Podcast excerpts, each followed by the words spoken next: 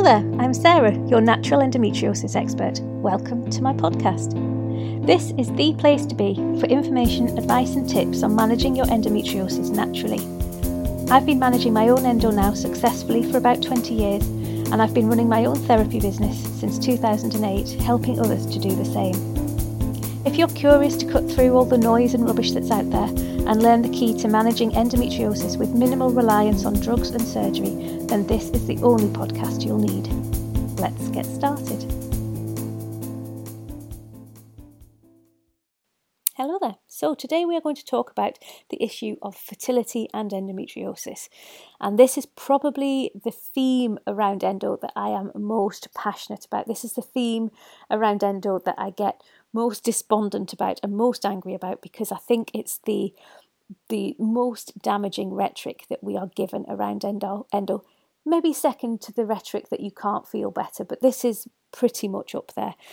When I was preparing for this podcast, I Googled fertility and endometriosis, and I was told by pretty much every website, in fact, it was every website bar one that I looked at, um, told me that I would either struggle to get pregnant with endometriosis or it would be unlikely that I would get pregnant with endometriosis. And that simply isn't true. And it is so, so damaging just because when we are trying to get pregnant, when we are trying to conceive, stress and anxiety is one of the most damaging things that you can be going through when you're trying to conceive. I mean, we all have heard stories of people who've been trying to conceive, sometimes even for years, and then they give up trying, they stop thinking about it, and suddenly baby appears. That's because stress and anxiety is probably the worst natural contraception. It messes with your hormones in such a way that conception is incredibly difficult if you are stressed. If you want to have a baby and you're told that you can't have one, that causes untold stress and anxiety incredible emotional upheaval on your body, and that all impacts massively on your emotions. So, please, if you only take one thing from that podcast, please take that actually endometriosis does not necessarily impact on your ability to have a child. If we look at the stats, now I know you can make stats say anything you want, you can make stats back up any argument you have. But if you look at the, the, the actual conception rates between the general populace and people with endometriosis, there isn't that much difference. There certainly isn't the difference that we'd expect to see in a condition where people are telling you you are unlikely to get pregnant. So in 2018, the general populace conception rate was between 80 and 90% in the UK. Now, I'm aware that that includes people with endometriosis, but in general, in the UK, conception rates were between 80 and 90%. When you look at people with endometriosis, conception rates drop to between 70 and 80%. That is not a massive difference. That's not a huge difference at all. So please, I mean, if you were entering into any other thing where they say, okay, your, your chances of success are between 70 and 80%, you'd probably more than likely take that chance, depending on what depending on what the activity was. But they are not bad success rates at all. So please don't think that just because you have end, have endo, you can't have have children. I have had so many conversations over the years that that really haven't changed even now. People even saying to me, "Oh, my friend has endometriosis, so she can't have children." It's like it goes hand in hand. I've got endo. I don't think I'll be able to have kids. Why is that? Oh, just because I've got endo. Okay, doesn't necessarily follow. What is true is that the more severe your endometriosis has, the chances of you struggling to get pregnant could be increased. Again, it's not a given, but stats do bear fruit that the more severe your endo is, the longer it can take you to conceive. And I'll talk you through why that is.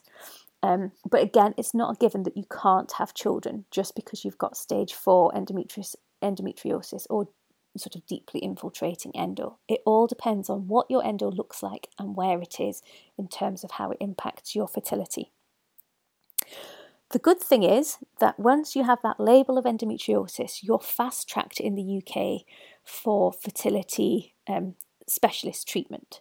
So, and again, this changes from postcode to postcode. So, it's worth speaking to your GP if you are thinking about um, pregnancy But generally speaking, in the UK, you have to wait around two years of trying to conceive before you're eligible for specialist um, specialist tests, IVF support, that kind of thing. With endometriosis, that can be as little as six months. So do bear that in mind. That's one of the benefits of the of the of the rhetoric. They assume you're going to struggle, so they've put in place things to help. Doesn't necessarily mean you will, but let's take advantage. There are many, many disadvantages to endometriosis, especially in the healthcare system. This is one of the good things. So, six months.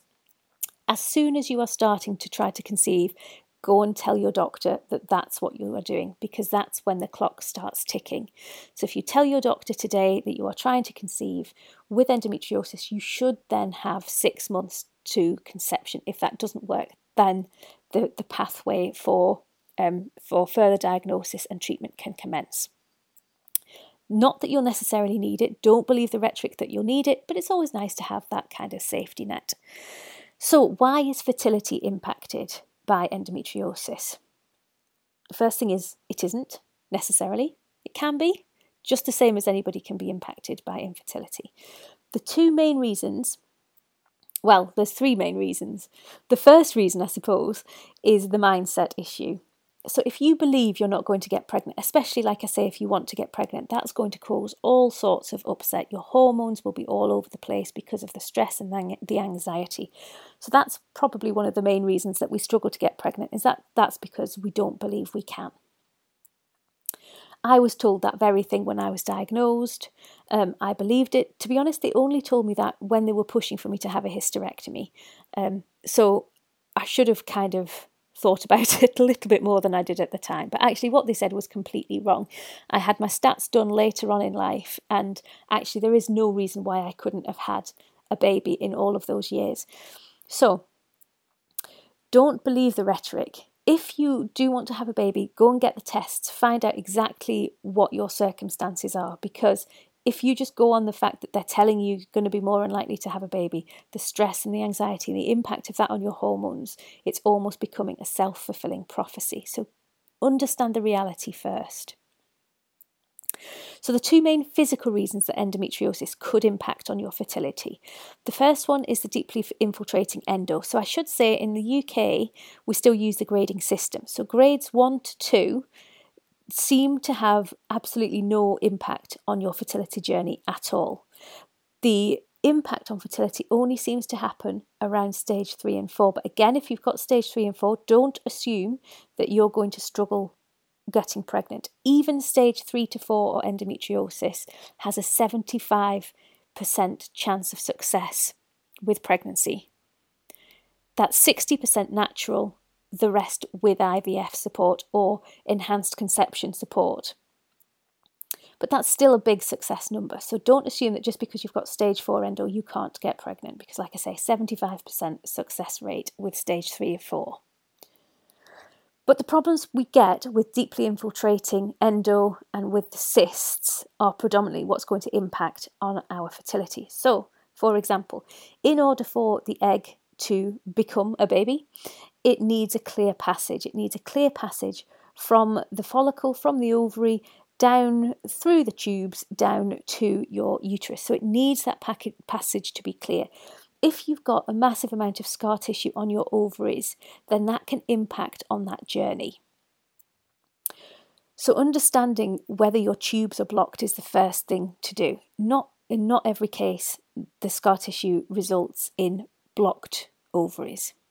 But that's one of the things that can impact. The other thing is the cyst. Now, most women that I've worked with on this journey who have cysts, it's not actually the cyst that's blocking the tube. But what can happen with the cysts is when we get cysts with endometriosis, they are filled with the kind of toxic gunk that can come out of us at the end of our period. You know, that kind of quite small, strong smelling, greyish, brownish gunk for want of a better word. That's what I call it with my clients. Not not particularly specific, not particularly scientific, but it's gunk. So the chocolate cysts, our endometriomas, are filled with this gunk, and that, in terms of Chinese medicine, that's textbook stagnation. It's kind of that that damp toxicity um, um, result that's happening. So if you think about it in terms of water, if you think about a stream that's got a blockage in it and you start to see all the water going a little bit stagnant, it starts to get a little bit thicker, it starts to get darker in colour if water has a colour, but it starts to get a little bit thicker. Things just aren't moving. Leaves and stuff are getting leaves and things are getting stuck in it, and it's just getting a little bit toxic. That's exactly the same as what's happening in our cysts. So our cysts are kind of sitting holding this fluid that's just gradually getting more and more toxic. Now, it's not getting toxic to a level where it's going to cause sepsis or anything like earth shattering like that, but what it is doing is impacting on the systems that are happening around it. So, where your egg is trying to grow, where sorry, where the follicles are trying to grow, where your egg is trying to develop, it's impacting on the quality of that egg. So, even though that egg may be free to travel on its little journey, the quality of it means that it may not get beyond the implantation stage. So, they're the two major reasons why um, physically endometriosis could impact on the fertility. It's blocking the journeys, the egg's journey, and it's impacting on the quality of the egg that you're getting. The number of the eggs pretty well pretty much everything you can ascertain through blood tests and through tests that your doctor can give you. The one thing that they can't currently give you is the quality of the eggs that you're producing.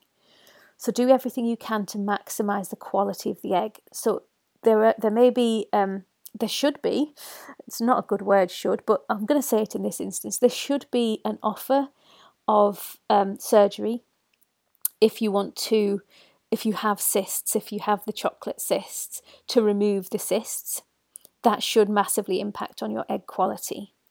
And similarly, think about ablation surgery if there's a lot of deeply infiltrating, but just be mindful of the possible consequences of that surgery.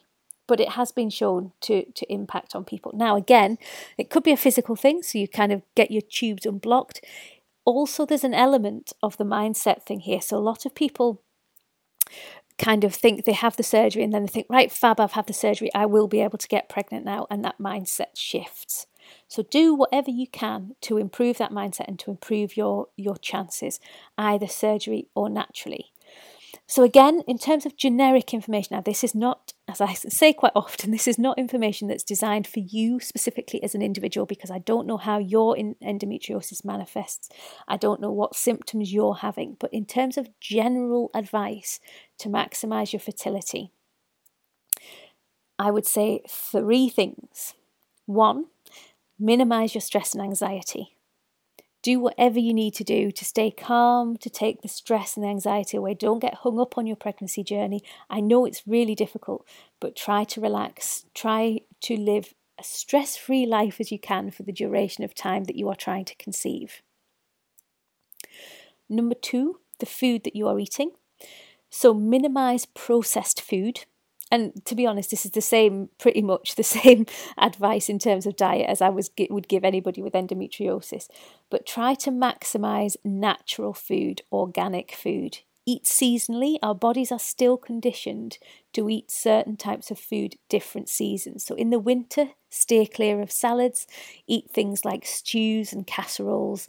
And in the summer, try and eat lighter seasonal food.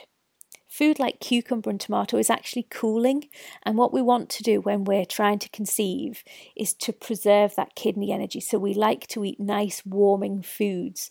We don't want the body cooling too much. So if it's winter, the body's already kind of a little bit cooler.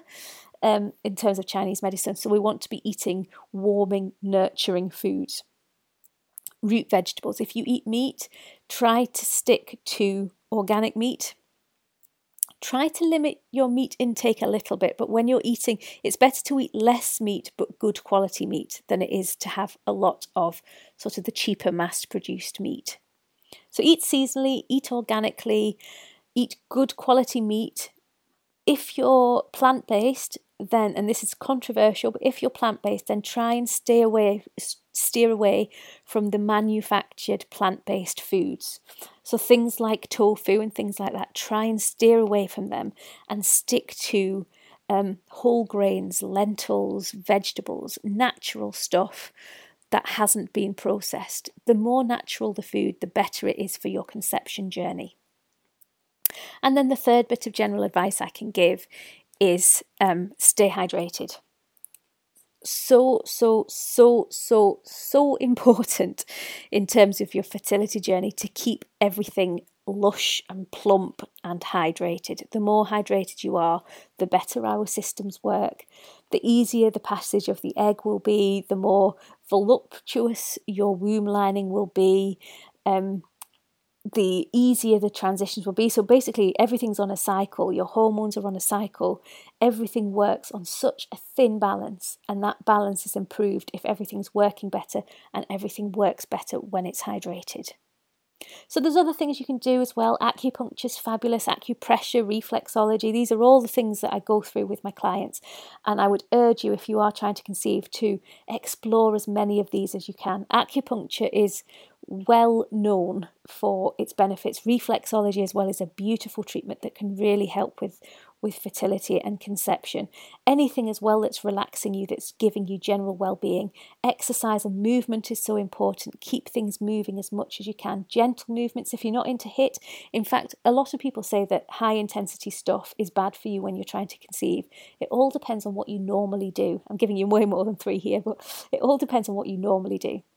So, if your body is used to three or four sessions of high intensity aerobic exercise a week, then stick to that. Don't be changing anything massively. But if you're not into exercise, then do start moving a bit more because keeping movement flowing is essential. Again, if you're going to, to, to maximize your chance of, of conception. So go for gentle walks, do some Qigong. Um, yoga if you want, but I will always advocate, not always, but I will mostly advocate Qigong over yoga, especially if you're not into if you if you don't do anything like that on a on an ordinary basis.